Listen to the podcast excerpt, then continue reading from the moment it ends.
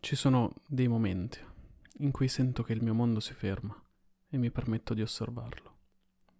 Sono momenti in cui riesco a vedere la forma dei miei pensieri, la logica che li lega, e li sento evaporare, abbandonarmi, come compiuti atti poetici che dopo avermi dato qualche attimo di vita mi abbandonano.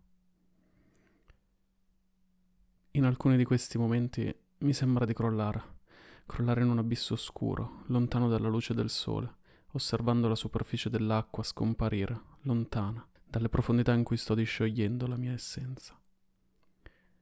In altri di questi momenti mi sembra di spiccare il volo, aprire le mie ali e raggiungere ogni singolo strato del blu, l'azzurro e poi il bianco e il vuoto.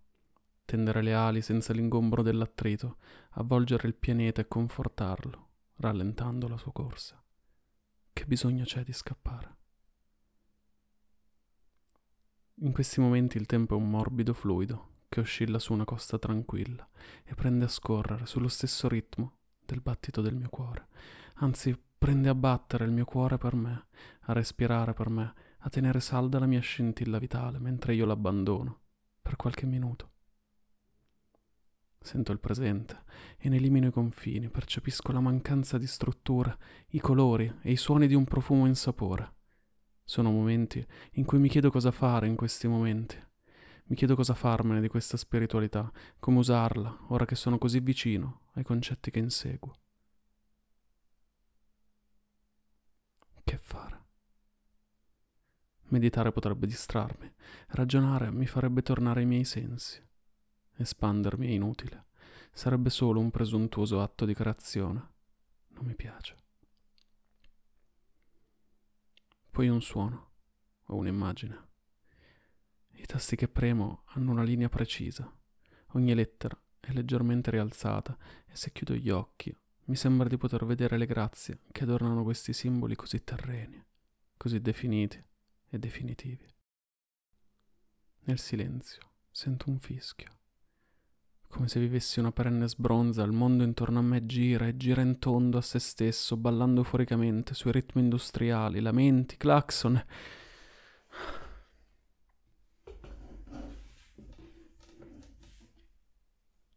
Calma.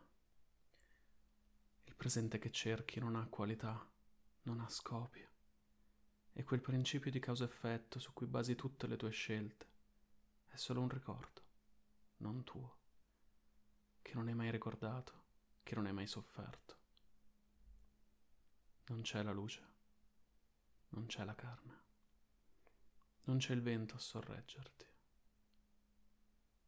C'è un battito, c'è un respiro.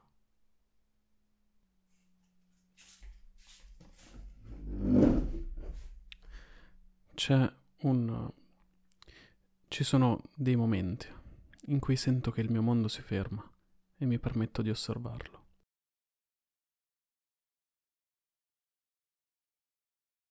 L'anigredo, fase iniziale del processo alchemico, è il passo iniziale nel percorso di creazione della pietra filosofale. Essa è il processo di putrefazione e decomposizione, simboleggiato da un corvo nero, in cui occorre far morire tutti gli ingredienti alchemici fino a ridurli a un'uniforme massa nera. Questa è la fase in cui la materia deve essere decomposta affinché ritorni al suo stadio primitivo, alla condizione del caos originario da cui ha avuto origine tutta la creazione.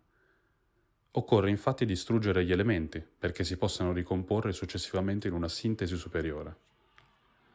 L'anigredo è conosciuta anche come massa confusa, rappresentabile come uno stato di separazione dove gli elementi sono separati l'uno con l'altro. In questo stato c'è bisogno di un'unione di opposti.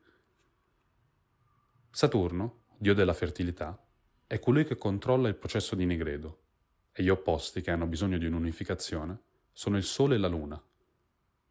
L'espressione alchemica «la nostra terra nera è terra fertile» indica il concetto di trasformazione della morte in nuova vita. Col tempo, il termine nigredo è diventato una metafora per indicare la notte oscura dell'anima, il momento in cui un individuo è condotto a confrontarsi con l'ombra dentro di sé.